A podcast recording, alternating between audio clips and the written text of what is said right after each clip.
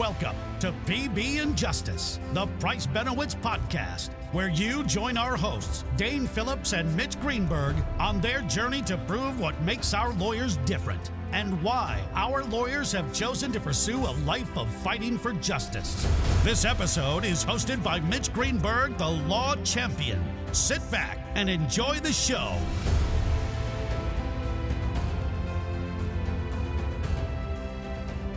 Well, hello, this is Mitch Greenberg coming at you with our Price Benowitz podcast. And our first guest is Tony Munter, our esteemed whistleblower qui tam attorney. Before we get to Tony, a little bit about me. I am the head of our workers' compensation division. I've been with the firm for a little while now, and uh, I look forward to helping everyone in the firm get to know everybody else. So, Tony, how you doing? All right. How are you? Wonderful. How's uh, how are you doing during the COVID experience? Well, it's a little challenging, like it is for everyone else, but uh, fortunately, we're able to continue doing business, which is a good thing. You working from home or the office? Uh, I've been uh, at home for a couple weeks now, um, which is kind of interesting because my clients are, are all over the place, and I'm, I'm more or less used to dealing with uh, folks at great distances um, and filing all over the country and that sort of thing. So, in terms of day to day stuff, uh, I'm mostly able to function very well with uh, a tip of the cap to our staff that actually is still in the office helping us out, as you know. Yeah, it's amazing they're still in, they're still working hard. Yeah. Um, so, the, about you, how did you get started as a lawyer? As a lawyer, uh, I was doing other stuff all over the place, uh, mostly uh, organizing work.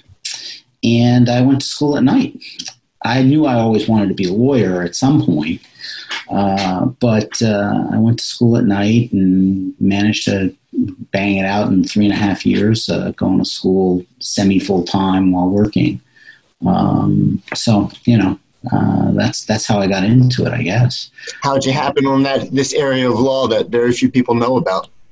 Well, uh, that's kind of a bizarre story, actually. I was coming back from abroad. I had been a corporate immigration lawyer uh, while living abroad. I was following my wife, who was an international journalist, and um, I came back here and ran into some folks who were running a whistleblower law firm and they were mostly focused on protecting and defending the rights of whistleblowers who had been uh, prosecuted or attacked or lost their jobs, all the terrible things that, that, that can befall a whistleblower.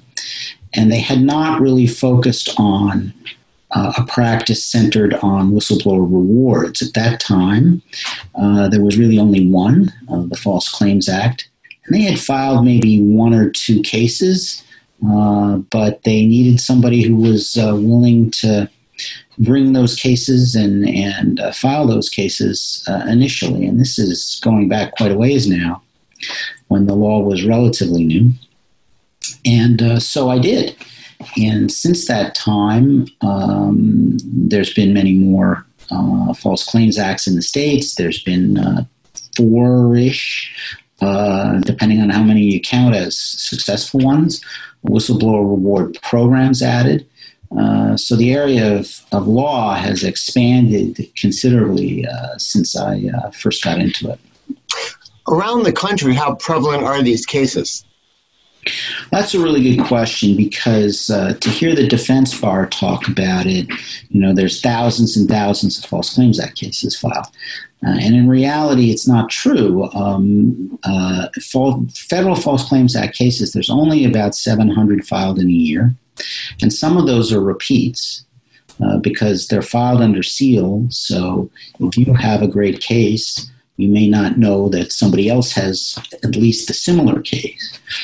So it's really not, when you consider that it's a country of 300 million people and a federal budget of several trillion dollars now, the fact that, that there's only 700 cases filed in a year, give or take a few, uh, really isn't that many when you're talking about the, defending the budget of the United States of America. Now, so you mentioned federal. Do the states have their own whistleblower laws? Yes, uh, 30 states now, I believe, at least 30, with oddly enough, a couple of counties and a couple of cities also having their own False Claims Acts. As of 2010, you can file those as a consolidated action if it's one consolidated set of facts, so that if a company is somehow managing to defraud the state of, let's say, Massachusetts, while also defrauding the federal government, you don't have to file separate claims. But uh, for some of these states, uh, which have pretty expansive false claims acts, like the District of Columbia, like Massachusetts, uh, I believe also Maryland and uh, Virginia, but I'll check. Um, uh, you can file separate cases if they're only defrauding, say, the District of Columbia. So, someone works in a company. How does a false claim act typically come about? A, a case. How does a whistleblower ultimately come to you? What's that process usually? You know, unfortunately, usually they come to me in duress because usually somebody who has the knowledge and of a company and what a company's really doing um, even when it's medical uh, sometimes you get nurses a lot but but it, it has to be somebody who's had some experience within the company to really know enough to know that they're committing fraud and usually they're very upset um, either they've gone to the boss and the boss has fired them, or they've suddenly discovered that the company's committing fraud all over the place and they're very upset by it. Um, so usually whistleblowers come to me in a, in a state of some considerable and understandable anxiety.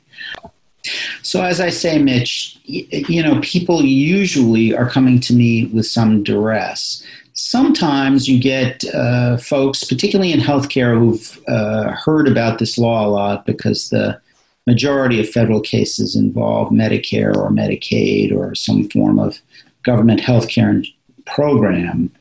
Uh, sometimes those folks come to me and they're not in that position. They're, they're folks who are nurses or doctors who have, um, let's say, an outside source of income or their own practice or come into contact with um, drug companies or a, a, medical device provider or something that they know to be committing fraud and report it. So, so it's not always the case that my clients are hit with a, a almost life altering event but for many, they are. I mean, you know, if you've been working for a company even for only a year or two, but your livelihood depends on them, and, and now you understand they're doing something really wrong, that's difficult psychologically to deal with, even if you haven't been fired.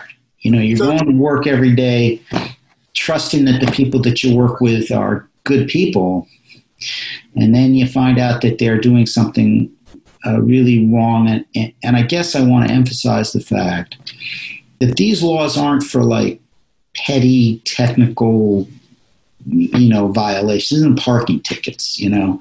This is fraud we're talking about here. It's a pretty heavy thing to accuse a company of uh, but unfortunately it does go on.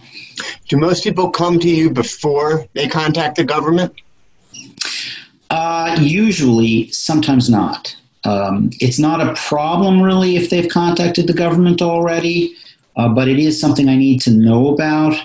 Uh, and uh, in particular, if the government is going to take some kind of immediate action, that that creates some issues.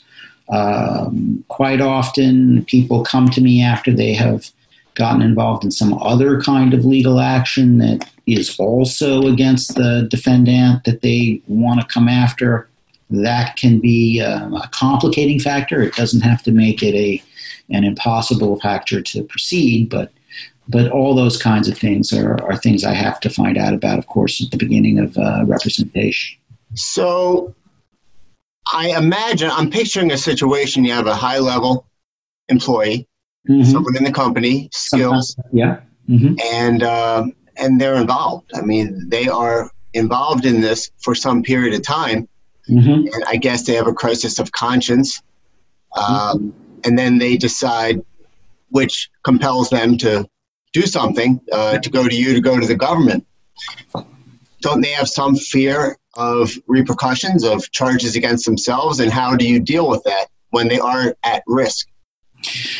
Well, when they're at risk, I'm, I'm uh, you know, when they really have committed a crime or something, I'm fortunate to be working at a firm with many a good criminal lawyer that I can talk to. Uh, I don't pretend to practice criminal law, and and that's uh, one good reason to to be coming to us if you really feel that way. I would say though that it is really unusual.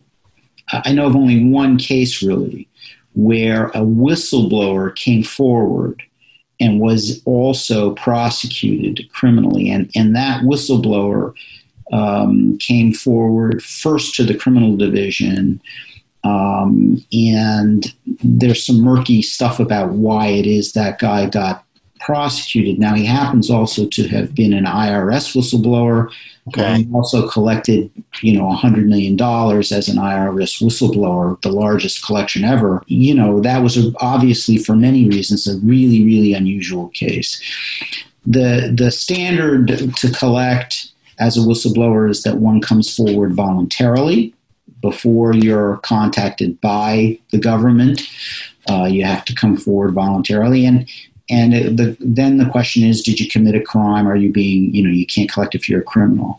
It can be reduced uh, if you are planning and initiating the action, so called. So that's really where it comes down to: Did you plan and initiate the fraud? If you if you didn't, if you're very high up in the company, but you were directed to do it, you're not you're not likely um, to be prosecuted, and you are still eligible to obtain an award for reporting it. And you know this goes back to the sort of the history of the law way back in 1863. The the idea was uh, to get so-called co-conspirators to to talk about. It. So so there is some history of, of allowing whistleblowers to come forward uh, even when they have um, been involved. You mentioned the criminal defense aspect. I actually uh, I do criminal defense too, and years ago I handled uh, had a guy work for the Department of Defense, and he was a major purchaser, uh, major purchasing authority. And mm-hmm. in that department, in his job, it was fascinating. At his level, everyone's caps out with salary; they'll have limits in his department, the way they got around that was that if you were offered a job by a private industry, for one year, the government would boost your salary by 10%. Okay, you get one offer, you're 10% up for a year. Wow. So, of course, every single person always had an offer because these are very bright people, right? well, where the whistleblower comes in, uh, apparently someone in his chain was unhappy with his treatment, I think lost his job, went to the government because this individual didn't just call his buddy and say, Hey, my year's almost up, give me another job offer. He put it in writing. He actually Ooh. sent a letter. Ooh. Uh, yeah, that would have been a bad mistake. Yeah. someone that smart to do something like that, I, to this day. But uh, the government was really pissed off. I yeah, never, Sure. I remember being in D.C. in federal court for sentencing, and it's just like, uh, and I, I said, judge, this is the way the office works. This is what, what people are supposed to do. They're supposed to have offers. This is how you keep the talent for the job. What my guy did wrong, he put it in writing, which is silly. Yeah. So, um, do people need to have a lawyer to to file a false claim case? Yeah, uh, in fact, there's some uh, states, uh, I guess you could include the District of Columbia, uh, that does not uh, uh, allow you to file or at least not allow you to maintain a case on a pro se basis. And the reason, or at least the thinking behind that, is that a False Claims Act case involves the government being the real party in interest. You know, you're suing, you're not really suing if you're retaliated against, you can sue for your own retaliation as part of it. But the the gravamen, the basis of a False Claims Act case is fraud committed against the government, and it's the government's damage that you're seeking to re- recover. So for that reason, they want to see a a, um, a lawyer's name attached to it. You know, I mean, we're lawyers and we would say, you know, any serious legal matter, you want to hire a lawyer anyway. Uh, but in this case, there's a little bit more weight to that. In addition, some of the whistleblower reward laws, the uh, Commodity Futures Trading Commission and the Securities and Exchange Commission each have whistleblower programs that you can uh, uh, report uh, fraud, and it's a different kind of fraud, of course, but you can report fraud to those agencies uh, and try and get an award. If you want to do that anonymously, you have to go through uh, counsel. So uh, for you know that's obviously very attractive to some folks. You know, if you're a commodities broker and you're making 1.2 million a year, you may not want to blow the whistle publicly right away. You may want to go anonymously, uh, and you may want counsel for any number of other reasons as well.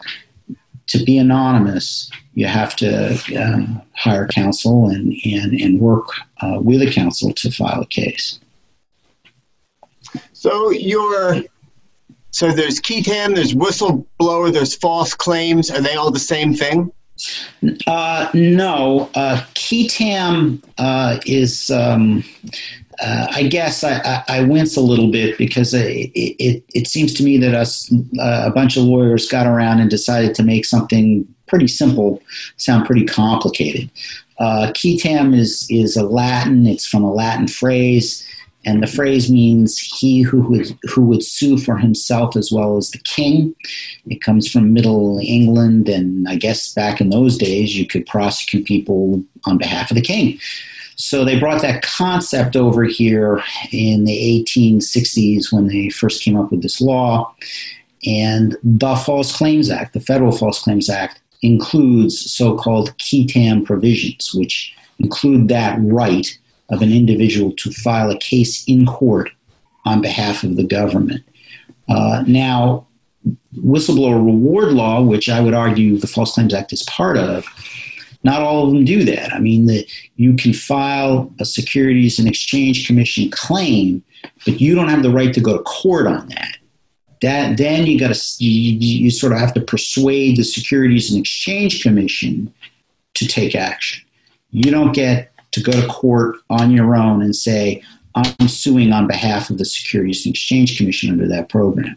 With the False Claims Act, you do. You, you, you can go and say, I'm here under the tam provisions. And if the government doesn't pursue the case, uh, you can pursue the case in court uh, like a private attorney general. Um, but if the government does pursue the case, then you get a cut. You, still get uh, cut. You get a lesser cut. You get a higher cut if the if the government doesn't pursue the case and you pursue it and succeed. Now, obviously, the chances of succeeding under the False Claims Act if the government pursues it are exponentially higher than if you try and pursue it by yourself. But still, there's a right there, and and and the fact that you have that right to go to court, I think, more or less forces everybody to take very seriously the filing of a False Claims Act case. It's not like just a tip you you throw into a government agency and see what happens. I mean, you're filing a case in court, you know, and a federal judge is going to look at it. Um, everybody kind of wakes up um, uh, to the seriousness of that. And in my experience, uh, the Department of Justice investigates the merits of them uh, pretty pretty seriously. I don't imagine the DOJ loses often. Not often. They do on occasion, but not often. They're very conservative about which cases they take. They don't like to lose. Um, but also, there's a certain, I don't know, respect that they get that, you know, let's face it, private attorneys may not uh, be able to say they are the United States government uh, and they're convinced that uh, somebody committed fraud. Um, the other thing, of course, is that um, they are allowed to conduct their investigation for some period of time before um, a traditional uh, discovery process and litigation process will occur. Is that when it's under seal? That's while it's under seal, and they can extend the seal um, for good cause shown, and in practice they do for for a year, a year, or two years, sometimes longer. And during that time, you know, the, the government can get issue civil investigative demands. They can have the FBI go out and get information. So really, when the government takes action in these matters, uh, even to uh, bring a forceful settlement demand against the defendant, you know, that defendant knows they're up against some serious issues because by that time the government will have a pretty you know, well put together package of what it is that they are demanding from the defendants. So you and I have uh, the distinction of leading departments of one in the firm. Yeah. yeah. one whistleblower yeah. lawyer and one workers' comp. Uh, yeah. yeah. Yeah. Yeah. You feel lonely sometimes? I do. I, you know, I, it's nice because there are a lot of lawyers in the DC office, and every once in a while, I'll ban- I can bounce stuff off with, of them. Uh, I feel particularly lonely because my cases are under seal, so right. you can't talk about them to anyone who isn't party to them.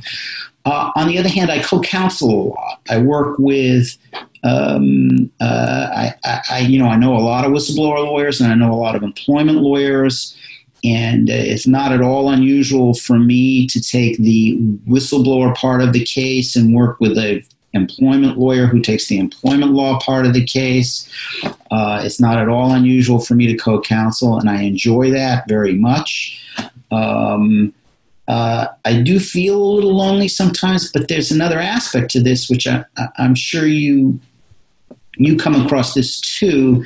You know, you're signing that complaint you know, at some point you got to read it all anyway. You know, I mean, it's you know, you still have to know. There's no shortcut on that, um, and and you know, I come to law from doing organizational work where the whole idea was to get somebody else to do it. And in some ways, uh, the discipline of being on my own is good. Is good. Say, you know, you, you're in a boat, you're on your own. You can't you know, no one's going to just come and paddle it ashore for you. You got to do it yourself. And, and to that extent, um, uh, I, am happy with it. But, you know, I'm, I'm also grateful. I mean, we have guys in the office that do, can do some routine stuff for us. And, you know, we have some resources too. So that's good. We do have some resources. I found out well, I've been with the firm since October. I found out a couple months ago that we actually have an investigator on staff. Yeah, yeah. How about this? How yeah, who knew? Yeah, it's great. Yeah, yeah. That was not explained to me in, in the onboarding process. Yeah, yeah. No, it can be very helpful. Uh, and and uh, you know the I, you know my stuff is kind of weird. You have these like huge filings you got to do that that sort of sort of like Christmas or or Hanukkah or whatever you like. You're you're sending off a giant present to the. So it's nice to have the the the uh, administrative support as well. So, with what frequency do you actually try a case? Try a case. Uh, uh, I've been involved now in. I guess I'm involved in a like three trials. I don't know that I've been the the the lead trial lawyer. Very infrequent. These cases, I must have filed 50 cases under the False Claims Act. Uh, two have gone to trial. Uh, they just don't go to trial very often. They settle. Um, I don't consider myself a trial lawyer. My rule on that is um, I'm going to try to attract trial counsel if it goes to trial. If I can't attract trial counsel to help me do the case, it means we shouldn't pursue the case. Okay. That's my my my standard line to clients. Uh, I consider myself uh, capable of and uh, very um, versed in the False Claims Act, in representing clients uh, through the process of filing it and hopefully persuading the government to pursue it, and working with the government to settle it and obtaining our fair share from the government. Uh, all that can take years. Uh, if the case actually goes to trial, um, and uh, the government is not trying it principally, um, I would want to to uh, co-counsel with with uh, trial counsel And as I say, if you can't get, you know, there's a lot of trial counsel out there looking for work on a big contingent fee case. Mm. If they're not going to bite on it, it probably means there's something wrong and you shouldn't pursue it. And one of the, the reasons to have that test as a counsel, you have to fall in love with the False Claims Act case to file it in the first place. So by the time three, four years from now, and you've developed this relationship with this client who's, you know, and you've been with them every step of the way, and and um, I mean, you're not objective or as objective as you as you might otherwise be at that point. I mean, you know, you fall in love with the case, you really like the client. Um, you need you need an outside look at that point too. I think. So you have someone who comes to you, they have a decent case, uh, they've been fired, they lost their job, so they have no income. The case takes a few years. Is there any way, does the government help to support these witnesses? It's a really interesting question, Mitch, because the the False Claims Act bar has just been uh, involved in uh, discussing and determining whether we can uh, obtain funds uh, from private uh, sources to support litigation under the False Claims Act. Okay. You know, it's a the the Department of Justice seems to frown on that. Uh, even when the case has gone to trial or or um, uh, survive motions to dismiss, they they they don't uh, particularly like it. Uh, it doesn't make any sense to me why the government would care uh, whether or not a private relator is able to find an outside source of income to support their litigation. But for whatever reason, so far, um, it just hasn't gotten the support that, that I would would like the the obvious part of this that does support litigants in this area is that the False Claims Act, um, you know, allows for us to file on a contingent fee basis. It also allows us to sue for attorneys' fees um, in addition to whatever is collected on behalf of the government. Um, so that makes it possible for clients to come to us and at least not, you know, get hit with major expenses of bringing a case in order to um, try and file their case and be successful. As you say, however, um, that doesn't um, uh, affect the fact that you may be dealing with a client who's out of work for a while, and uh, that's that's not a great position for anyone to be in. So you know that, and you can't do it in workers' comp, but in personal injury cases, uh, you can't loan your client money, but there are companies more than happy to give them incredibly high interest loans against the case.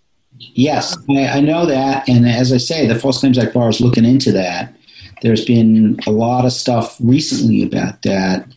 Um, looking into it now. There, there have been these cases for well, years. There have been these cases for years, and there have been offers from these cases there. What there hasn't been is a lot of success with respect to either the funders or the people accepting the funds having successful actions. Hmm. So that's what makes me a little nervous about it. And there's some problems with it with respect to handling it uh, carefully while the case is still under seal. You know, can you can you go out and you know, it seems like you can't really do it at that point. So you have to do it right up front when you're first filing the case prior to it being sealed or after it comes out of seal.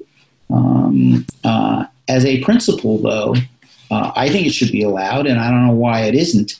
Um, but I also know that the Department of Justice is not written down anywhere, but the Department of Justice isn't excited about it. And, and everything in this um, practice, um, you have to take that into consideration because you are ultimately hopeful that the department will support your case. I mean, if you know the chances of success just um, I mean, it's just it's ridiculous how much higher of a chance of success you have if you can attract their support. So the fact that they're a little and it's not a reason. I mean, it shouldn't. It doesn't interfere with their rights that that uh, but it does appear that they don't love it. I don't know how to put it. You know, I can't. I wish I could cite a you know case for you, but it doesn't work like that. You know, it's just the word on the street. So, if uh, your partners in the firm or any other lawyers out there who might be seeing this, or people who might be seeing this, uh, what should and they wanted to refer you something, what would you be looking for? What's the perfect case they could send to you? You know, it's really interesting because um, what I'm always looking for is something that gives you a visceral feeling of fraud. You know, it, it, it's it, you know, there's a million laws out there you can violate, and there's all kinds of government regulations and all. But but if it if it hits you in the gut that that the government's being ripped off, or investors are being ripped off, or uh, somebody's cheating on their taxes and millions and millions of dollars. If you if you really feel that, chances are it's it, it, it's a good case. Now, most of the successful cases in this area are in healthcare. Uh, there are uh, two or three big reasons for that. One, obviously, the government spends a ton of money on healthcare. The other is all the government does is pay for it. They don't they don't have a role in um, administering it. Uh, so the government isn't in the room with the doctor or the nurse or the prescriber or uh, the manufacturer of a of a of a uh, medical device. So they don't know when these companies are paying kickbacks or they don't know uh, what's wrong necessarily the way they might in a defense contract. There's usually somebody from the Defense Department overseeing that contract. So that relationship makes it sometimes easier to prove the fraud in healthcare than in some other areas of, of government work. But nonetheless, there's you know obviously huge fraud in many different areas of government work, and um, there's huge fraud in securities uh, stuff. I've I've got a case right now where they it's public, so I guess I can talk about a little bit, but where they basically oversold, uh, you know, uh, oil uh, uh, interests, and you know, the guy walked away with money. I mean, it's, it, it's not any more complicated than that. I mean, it was just, you know, flat out stealing the money. So, I mean, if it's if it's like that, if you can tell me why it's fraud you know, in a sentence or two because it's so egregious, chances are it's going to trip a lot of laws and regulations. So, how did that case come up? The, the person who blew the whistle. How was that person situated? That person was working in the firm uh, that did it and saw it and saw how bad it was and contacted a lawyer in in, in another state. Um, I guess I, sh- you know, it's public, but it's not that public yet. It hasn't been fully resolved. Um, but anyway, yeah, I mean, they called me because I knew something about whistleblower law and we filed the case. And it's been going on and on and on. The government's collecting the money, and sooner or later we'll hopefully get it cut. so, how much has these uh, have these quarantines, the courts being shut? How much does that affect your practice? Uh, it does and it doesn't. Uh, you know, my practice, each case takes a long time. So, in the context of a case taking a long time, um, I'm not sure that it adds that much time to stuff. Um, but, uh, you know, the Department of Justice is um, otherwise a little occupied in some instances.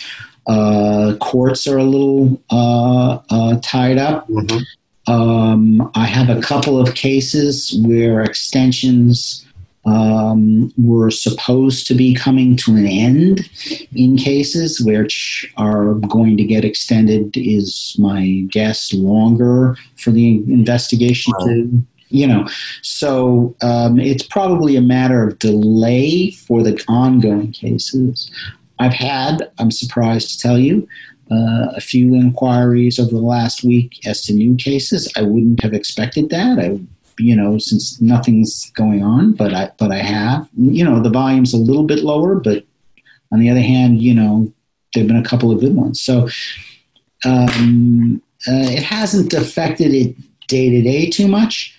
It has slowed stuff down. There is a directive from the uh, acting director of U.S. attorneys not to collect civil fine money uh, till May 31st. Um, I um, find it interesting that they don't want to collect money from people who owe money to the government as a result of fraud. But be that as it may, they are not preventing liens from being attached or other actions being taken to protect the government's interests. So I don't think it'll have a major impact on anything. Excellent. Well, listen, thank you so much for spending the time. Uh, I enjoy talking to you. And uh, we're going to sign off. This is Mitch Greenberg, the law champion. Uh, any last word, Tony? Yeah, let me know when I get to interview you. Absolutely. Okay, have a great day. You too.